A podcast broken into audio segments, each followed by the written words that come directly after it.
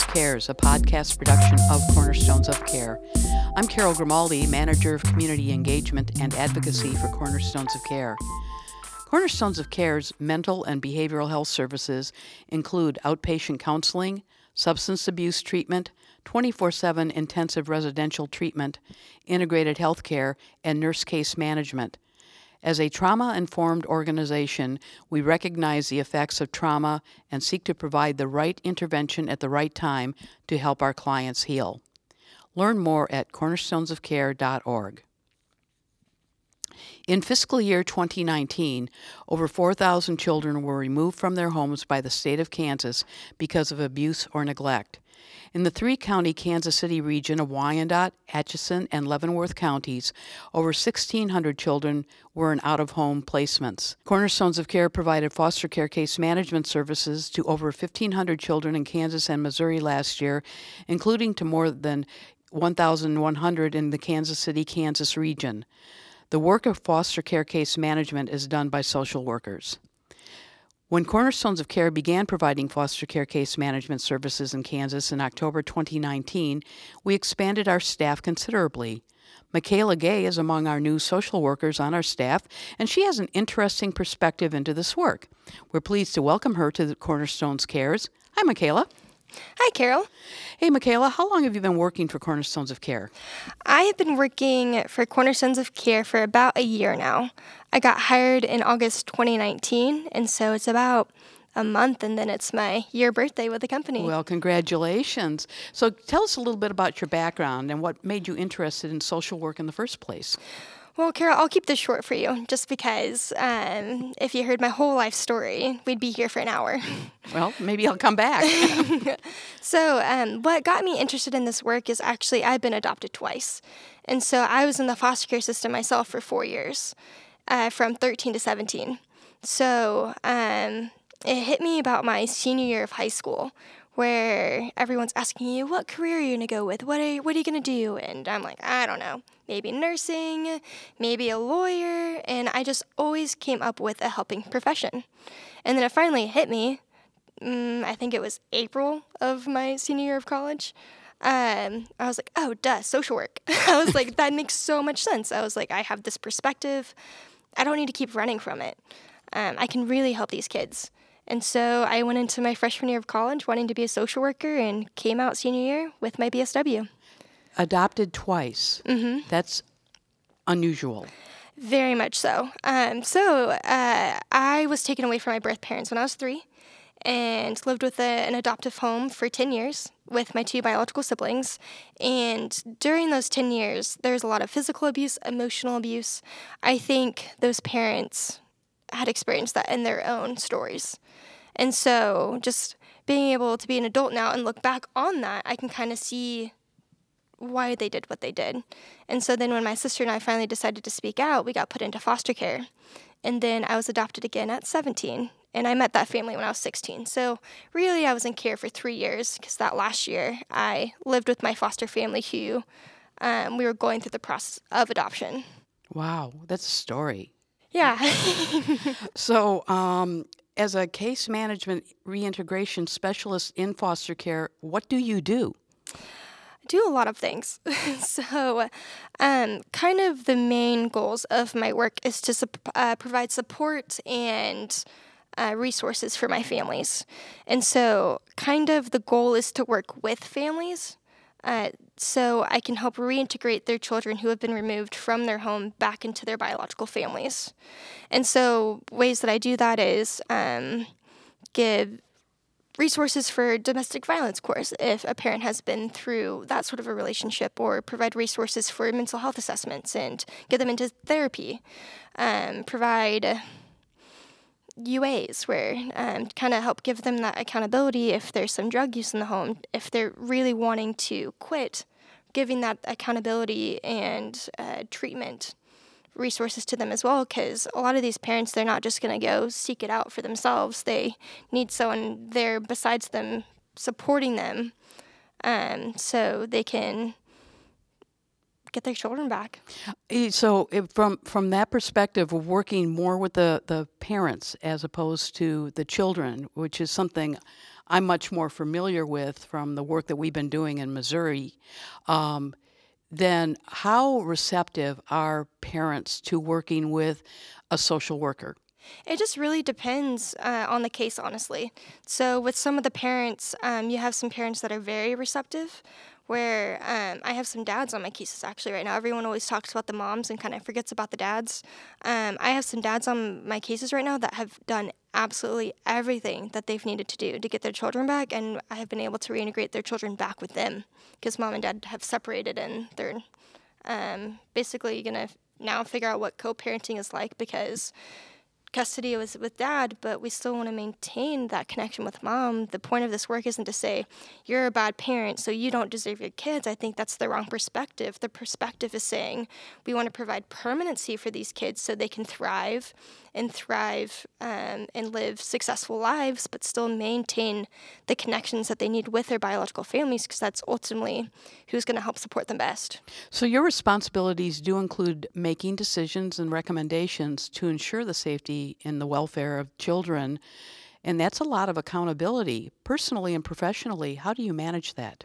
It is a lot to manage. Um, I think sometimes what happens is uh, I'm also for the youth and for their safety and for the protection. And so um, with some of the older youth, it's it's actually really refreshing to be able to have some real conversations with them and ask them what they want out of their cases.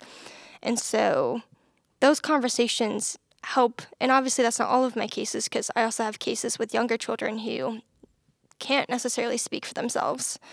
Um, but it's also I have support from a supervisor and um, my team. So Cornerstones of Care, uh, we have everyone who's a part of this work in the reintegration team, which is ooh, I don't want to get my numbers wrong, but it's somewhere around 70 people for the reintegration team.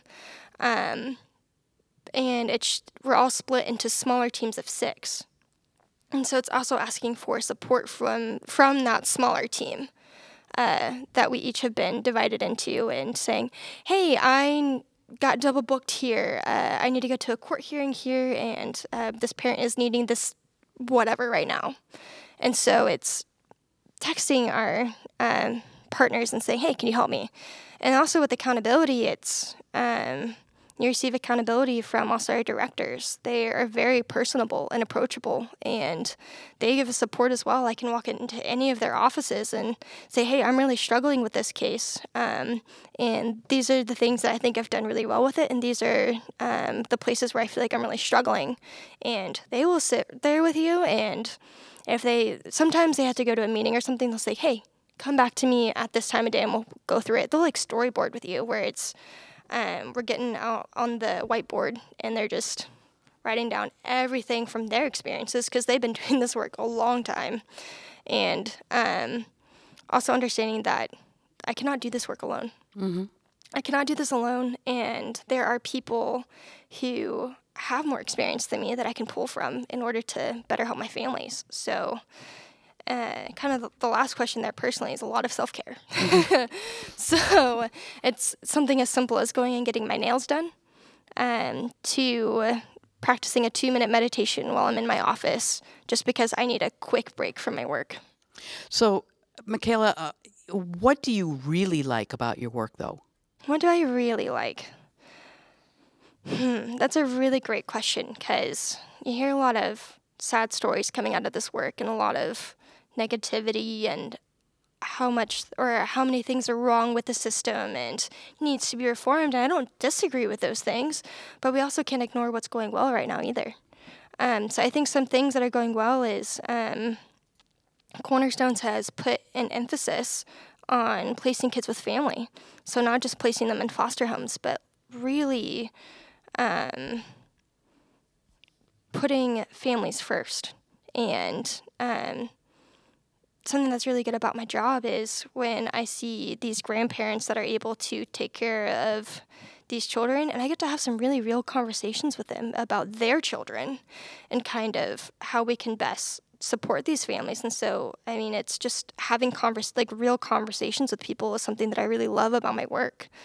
Um, and also just the community that is here at Cornerstones of Care. I feel very supported with um, everyone who works here. I know I can go to anyone and ask them just for a minute of their time and they're going to give it to me.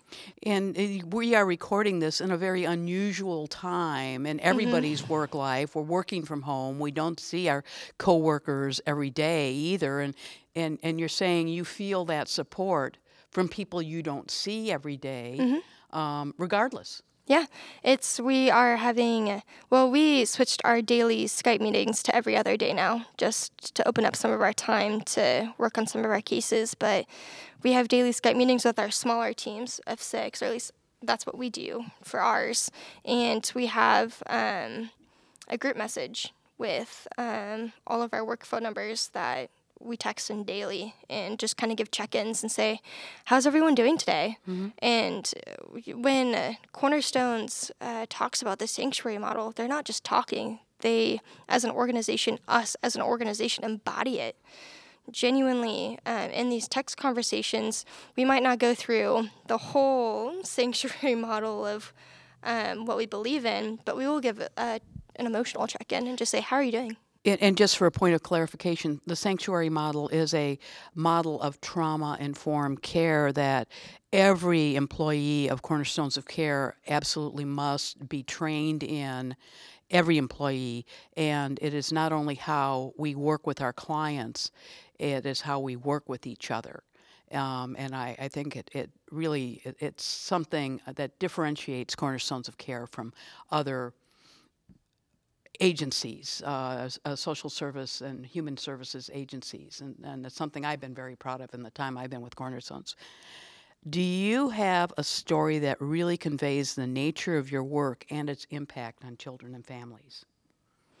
I do. Um, so I've been I've been thinking about this for a couple days now because I was like, oh, which one am I going to share? Just because I, I feel like there's a couple that can really embody um, successes and negative sides that we have of cornerstones. Um, but one in particular is um, so, like I was saying earlier, we kind of forget about the dad sometimes in this work. And um, so I have this dad, he lives four and a half hours away. oh. Yes. We've and, heard about these parents. and um, you know, I just got to have some real conversations with him. And I was like, hey, you haven't been involved in these kids' lives for like the past six years. Now you're just popping up on my radar and saying you want them. What happened? and uh, he was just real with me. He's like, I was going through some stuff and told me everything that he went through. And he goes, now I'm in a much better place to actually take care of my children. And so uh, it's been really cool because uh, just, and this isn't every story, but just seeing his humility we have now placed his children back with him. And um, now we're providing aftercare services to the children, which all that is is just following the case about six months after we place children into a home, just to give any additional resources or support that the biological parent might need, just to give them the most success that they possibly can have. Um, and he's real with me. He's like, hey, can you help me with my food stamps application? Can you help me? Um, with uh, what was one of the other things that he needed help with? Oh, um, filling out. So a universal packet is um, just a therapy referral um, for services that he needed to where he lives, down where he lives, so the children could be in services near him instead of trying to virtually create services from Kansas City all the way down to where he lives. And um, that is what this work is about is saying, you know, they're we're not expecting perfection. We're not expecting these parents to have it all together overnight, but we are saying that if they can provide and the children are safe and um, the children will maintain a home, we want them there. Where do you think you're going to be in about five or ten years? oh goodness. Um, it's it's funny that you ask that, just because of, of course I have goals, but I also don't want to come off overzealous because I do want to continue to work on the, in this front line of work um, to gain the experience that I need to kind of have hopefully hopefully a well-rounded perspective when it comes to being a foster youth myself as a teenager working the frontline work as a case manager and then um, here come in five years i genuinely would really love to be public speaking about this and um, talking about the downfalls of foster care and how there does need to be reform in Kansas. Um, but I think collaboratively, if different backgrounds, different organizations can come together with their expertises and say, this is where I've seen how this works. This is how I've seen how this works. And even taking other states and seeing how they're doing their foster care case management and apply that to Kansas, I think we could see some real substantial change. Um, I also, one of these days, would really love to write a book about my story and my experiences. And I'm not going to pretend to be an expert or anything like that, but I am an expert of my own story. Mm-hmm. And so, um, I just really would love to share that uh, with whoever I can, just to also let the, these kids know that there is hope for them. Well, thank you for sharing that part of you with us, Makaila. We have been talking with Makaila Gay, a foster care case management and reintegration specialist for Cornerstones of Care, about her life, her career, and her work. You've been listening to Cornerstones Cares. I'm Carol Grimaldi.